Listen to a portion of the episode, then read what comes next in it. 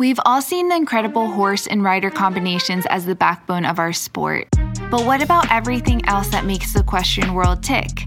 From the everyday grind to the world class professional, join the Equestrian Podcast as we talk about every equestrian discipline in a way that hasn't been done before.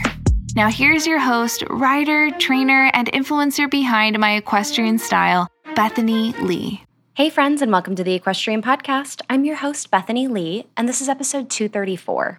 You may already be following our guest today on Instagram. She goes by the name Cowgirl Cait, and she also is the founder of Lucky Break Rescue and Corral West Adventures.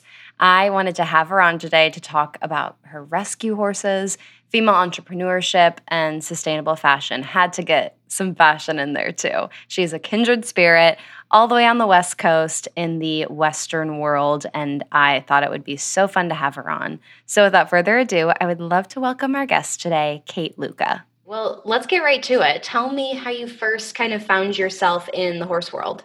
Gosh, I, I always say I think horse girls are just born. I don't know that it's something mm-hmm. that's inherited. My parents were not horse people. My grandpa back in the day owned a draft team, uh, but that's about you know the closest i got to being a horse girl and i paid for lessons. My parents paid for me to board and lease horses. But my first horse i ever owned was in my 20s and he was a rescue horse. And i think that's why i'm so loyal to the rescues today because i sort of have imposter syndrome sometimes and feel like an outsider. You know i was never able to excel in any one discipline. I've done hunter jumper dressage western pleasure all of the above just because i wanted to be around the horses. And that's what was most important to me how did you first kind of decide that you wanted to go the rescue route for when you got your first horse? Sure. So originally I was involved in dog rescue. Uh, I had a small dog rescue for hunting breeds, bird dogs. And I realized that there's no such thing as a bad animal. There's a lack of training, there's bad situations in humans' lives that allow animals to end up in bad situations. And the horses were just a macro version of that. Um, so it started with dogs. My mom was an animal rescuer, and then it graduated to horse rescue. So tell me a little bit. Obviously, you said like with your experience with dog rescue and then that translating over to horse rescue.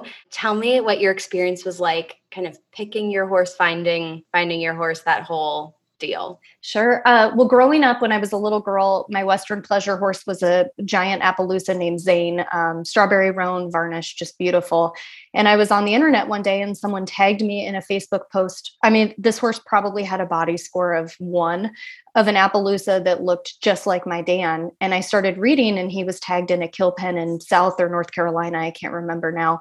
Um, and my heart just dropped because horses had always been this unattainable regal thing to me.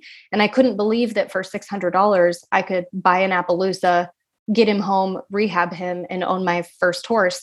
Uh, so zane the appaloosa he looked just like dan. I rehabbed him and then ultimately a year later purchased corral west in arizona. And he was sort of the inspiration. Okay what if i can do trail rides generate revenue cover my nut when it comes to hay, bill, hay bills, farrier bills, vet bills, employee yeah. costs, all of that, and rescue more horses. And now we're at about 315 horses since Zane. It just sort of snowballs no out of control. Yeah. I just kept rescuing good horses that needed, you know, just good farrier work. They just needed feed, they needed training.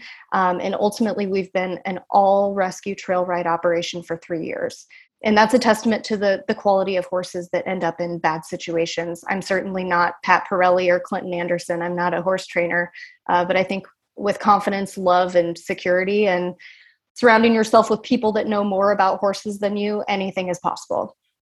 Wow, how cool! You talk about your herd. Obviously, you have rescued so many. How many are with you currently? Like, what's your your current number? Sure. So we're wrapping up the season. So a lot of them are being adopted out. But at the peak of season in the winter here in Arizona, we have about 30 rescues at a time. I have my core group of lifers that will never leave, including Zane. Um, and then actually, all of our horses get adopted out to people that we know, which is really great. We require references, buyback contracts, all of that. So it's really cool to see them graduate and go on to be little girls' first horses or to go on and be barrel racing or breakaway roping horses. Um, you know, it's a it's bittersweet, but the more I can adopt out to people I trust, the more room we have to take new intakes. Totally. Let's back up a minute. I want to hear kind of how a Corral West adventure started from that, like from the first horse you rescued to then going through so many and rescuing so many. I mean, was it just kind of like one horse at a time and happened naturally, or how did it all go down? Kind of a combination of both actually. So i bought the business and i was originally leasing horses from operations in wyoming that were closed for the summer which was great. They were been there done that horses. But what happened was i was simultaneously bringing in new rescues that were actually better horses than the horses i was paying to use. Um, and so we started integrating the rescues once they were rehabbed as wrangler horses and then ultimately as guest horses. And then we weaned ourselves off of leasing horses from wyoming. Um, we worked with a sister rescue heart for horses as well. And there was a day where she dropped 12 horses off straight from the kill pen in texas to me. And we started riding through them lunging them out seeing how they were for the farrier. Um, and we still have some of those horses to this day. So cool Tell me why it is so important to you to use only rescue horses for your operation? I love that question because when I initially started, you know, I was a woman in my 20s in a male dominated industry. Um, there's probably 20 some trail ride operations down here during peak tourist season. Most of them are owned by men. Actually, it's becoming more women now as the new guard is graduating and the old guard, or as the old guard's graduating and the new guard is rolling in. Sure. Um, but I, I was concerned from an insurance perspective and a reputation perspective that if something happened, they people would blame my rescues. So the first few years, I was pretty quiet about it, and then I read read uh, Simon Sinek's "Start with Your Why," and I mm. realized these guys are my why. They're my passion. I shouldn't be ashamed. I wasn't ashamed of them, but I didn't want to create a PR shitstorm for lack of a better word. Yeah. And I was like, man, I stand behind these guys. I put six year olds that have never ridden on them. I put grandparents on them and I should start leading with that. And ultimately what happened is we doubled our revenue. People started choosing us over the competition because of our mission. And so I have a little regret, a little bit of regret that I didn't champion these guys sooner. And so now I feel like on my social media platforms, I'm making up for lost time because for every single guest that my horses take out, that's a life changing experience for another person who may turn around and rescue horses or tell their neighbor about the plight of slaughterhouse horses in the United States.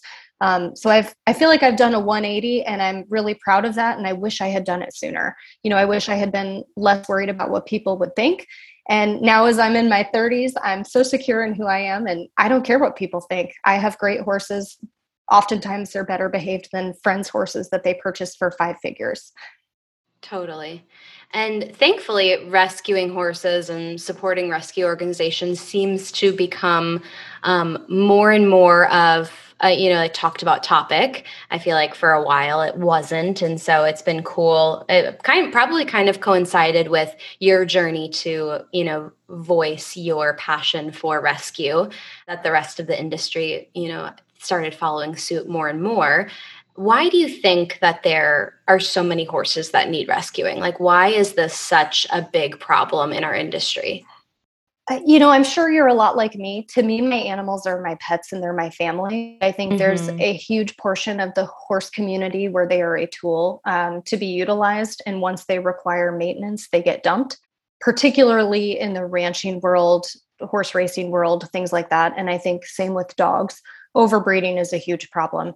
I have the utmost respect for responsible breeders who are breeding, you know, thoughtfully and you know registered animals jockey club aqha all of that but i have seen so much bad backyard breeding um, i just heard yesterday that a woman adopted a grade arab from a rescue which should have been in their contract and is now breeding it so I think there's things like that. I oh, sometimes wow. feel, feel like Bob Barker, you know, spay and neuter your pets. Uh-huh. 1-800 geld that shit. You know, if you don't if, you if you don't have a stud that goes back to Secretariat or Poco Bueno, why are you breeding your grade animals when you can't mm-hmm. when you can't afford to feed the mare itself? Um, I also think it's lack of training, especially this time of year.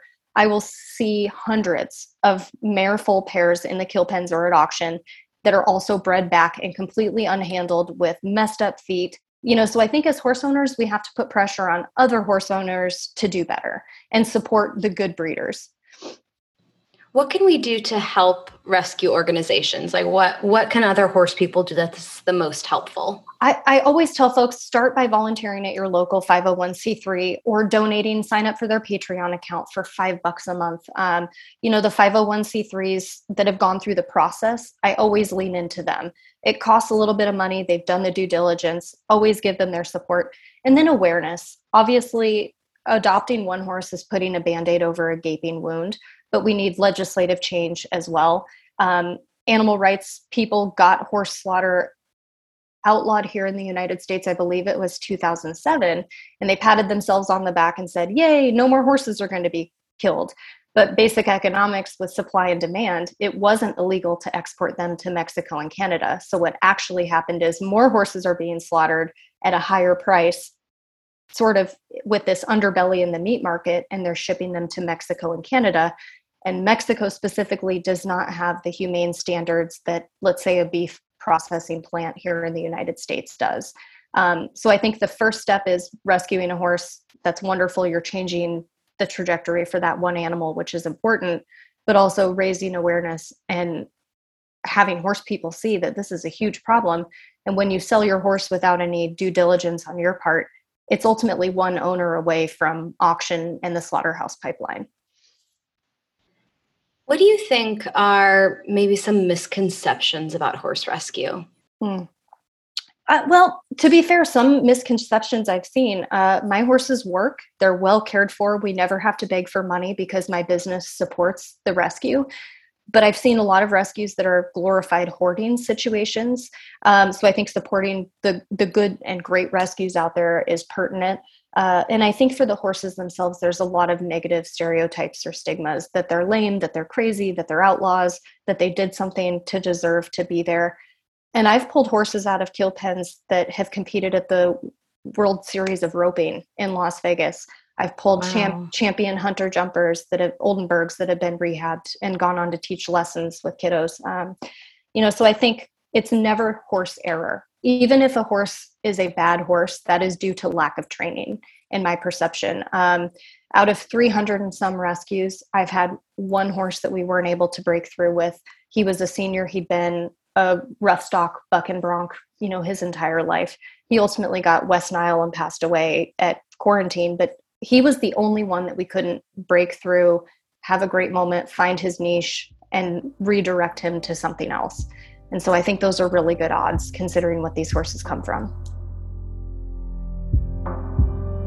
Taking a little break because I am so excited to talk about our sponsor today, Jiv Athletics. Have you heard of them? They provide women the comfort and confidence they deserve within everyday athletic wear, which all starts with what's underneath. Jiv Athletics is an athletic undergarment company that specializes in performance underwear for women. Not only does Jiv Athletics offer ultra premium quality, their undergarments are breathable, wickable, tagless, roll free, and camel toe proof. Inspired to end constant underwear tugging during a workout or a ride, Jiv Athletics creates undergarment pieces to fit to make wearing yoga pants or breeches all the more comfortable. Using breathable luxe fabrics, this woman owned brand understands the importance of eliminating unsightly silhouettes with a patent pending 3D mold spacer that blurs the lines between tech and fashion. I just recently got my first pair of Jiv Athletics underwear, and it is the most incredible pair of underwear that I have ever owned.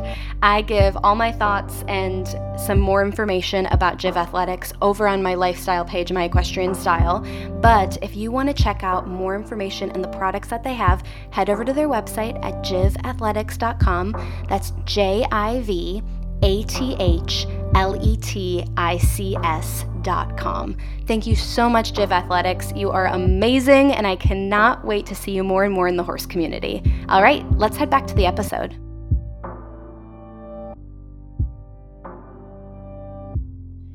Do you have a favorite success story from one of your rescues? Oh man, that's that's Sophie's choice. I don't know that I can pick a favorite.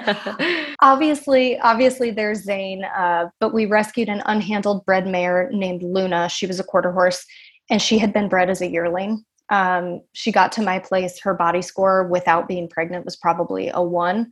Uh, not sound. She had a lot of health issues. The following day, she delivered a stillborn colt that was half her size. Uh, completely prolapsed her uterus. It split her from you know top to bottom. And our vet capped my bill for me because it was the saddest thing he'd ever seen. He said she didn't wow. she didn't even have she her two year old teeth. Um, and now she's winning one and 2d barrel races against high dollar horses.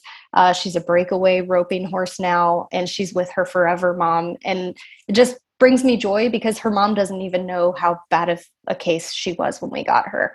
Um, wow. so i think both the physical and mental transformation there as an unhandled mare to this woman's go-to barrel racing horse. Is it's just a really big privilege for me to be sort of the halfway house. Absolutely. Wow that gave me chills. That's so cool you know and, and it's i feel like ron burgundy i'm in a glass case of emotion all the time. You know i i get so disgusted with people sometimes but then we i meet so many amazing people on this journey that it, it's just up and down all the time. So you have your business you have your rescue organization and on top of that, you are the face of your Instagram, Cowgirl Cait, which showcases your horses and life out west and your amazing fashion sense. What would you say are some things that you've like you've learned about balancing your passions? Um, I can definitely relate. I am constantly juggling a few things. I always tell people I have three full time jobs. but what would you say about balancing your passions with your business? Sure. Uh, well, I am just a very passionate person inherently, and I don't do idle well. Um, so there are some days that are more stressful than others. But if I'm not going, and I'm sure you're the same, if I'm not going 100 miles an hour, I don't feel right. Totally. I, am never it's like if I yes. have a deadline for like a week from now, I won't do it until the night before.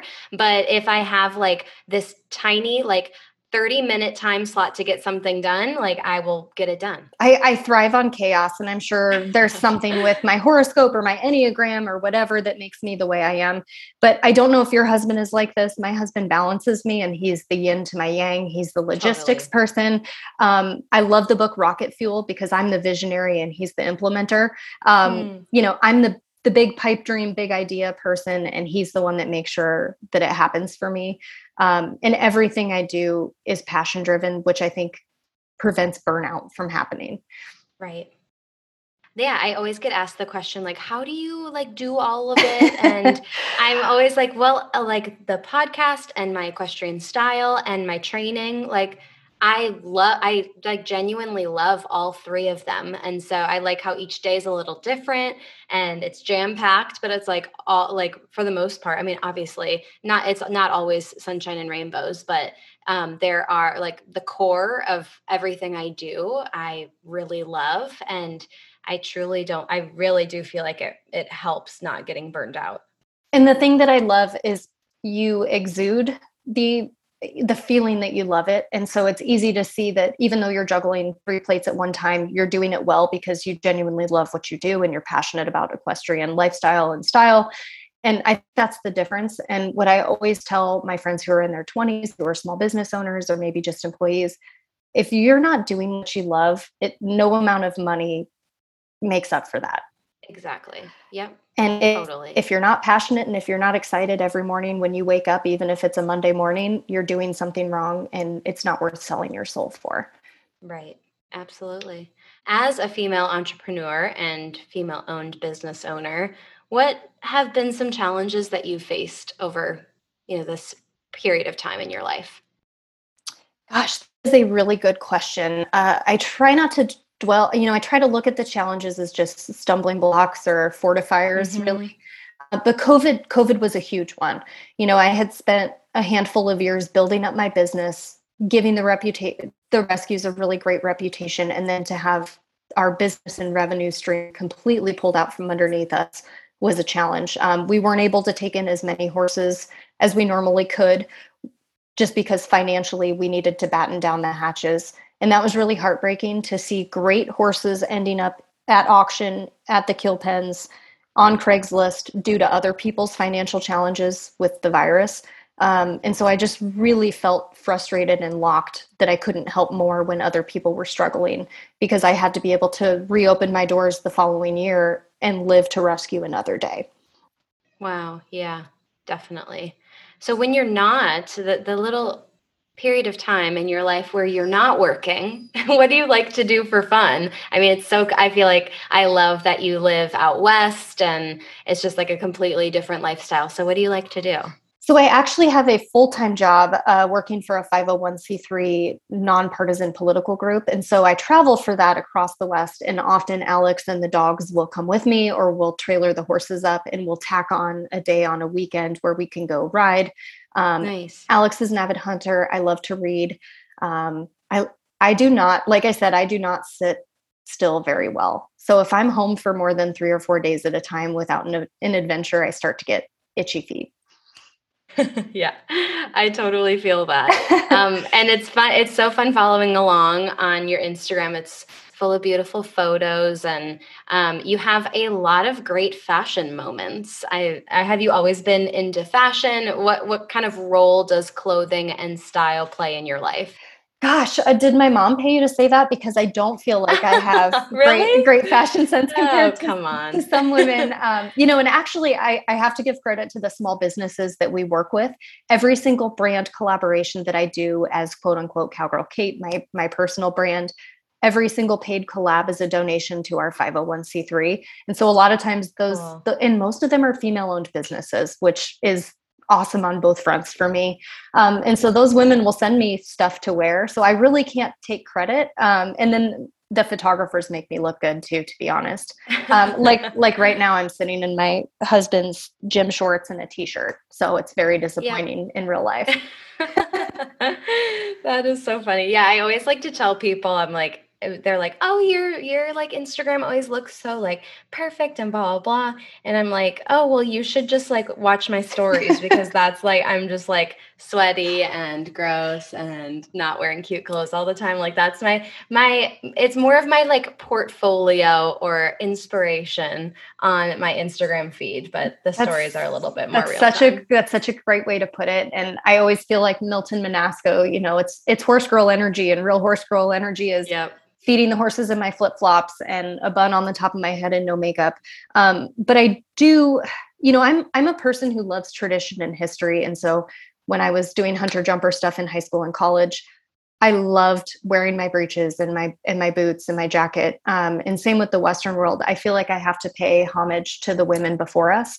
And in this case, it's the Western woman. It's turquoise and leather and chinks and it's a privilege for me to be able to do that. And i hope someday when i have children and they're women they feel empowered whether they're writing english whether they're writing western um, you know and there's a history to that that i really love. You have i know you've mentioned being passionate about like vintage and repurposed clothes and accessories that are really timeless and you know made to last. Why is that aspect important to you you know, I think the first and foremost is, is for the environment. I think supporting businesses well, and I love the story of vintage clothing too. And same with old books. I love going to use bookstores and oh, seeing, oh, yeah. you know, and seeing who dedicated this book to who and who gave it in to that person for Christmas in 1975. I, I just as a as a history buff, I can feel the history in vintage clothes. I can feel the history in used and old tack and the smell of old leather. Um, and I think it's good for our environment. And I think it's really cool that there's a lot of female business owners out there that own vintage shops online and that you know people complain about social media a lot but i try to see the silver lining that it's provided a lot of small business female entrepreneurs a platform to really carve out their niche and that's really cool to me and i love supporting them. Totally. Yeah i was going to ask where do you like to find some of your favorite pieces? Oh man that is a again sophie's choice. Uh Kaleidoscope Vintage is great. Rice and Beans Collective is wonderful. Um, gosh, I'm trying to think off the top of my head. I'll I'll have to follow up with you on that. But yeah, I have, and and then gosh, turquoise. I would rather get used vintage turquoise. And when I travel for work, my favorite thing to do to kill time is visit thrift stores, secondhand tax stores, and try oh, to yeah. and try to find that treasure. You know, instead of sitting at a bar or a coffee shop, you know, I'll get my work done and then I'll hit some of those secondhand vintage stores and it's kind of a treasure hunt for me. Totally. I know in past interviews you've shared certain quotes or mottos that have influenced you as you've embarked on kind of various pursuits throughout your life. Do you have a particular quote or motto that is motivating you these days? Gosh, that you are asking some great questions. I love it. Um, you know, the thing that gets me through on the tough rescue days is we can't all do great things, but we can do small things with great love. And whenever I have a difficult rescue day, that gets me through. Or, you know, I'll sit with the rescues and just drink a beer and realize that even though I don't feel like I'm making a monumental change, I made a monumental change for them. Um, and I also think for any women out there that are doubting themselves, whether it's in small business, relationships, you know, a 501c3 effort, if someone tells you you can't do something, do it twice and take pictures. And I think that's sort of how the Instagram thing happened too. You know, I've always been underestimated, the rescues have always been underestimated.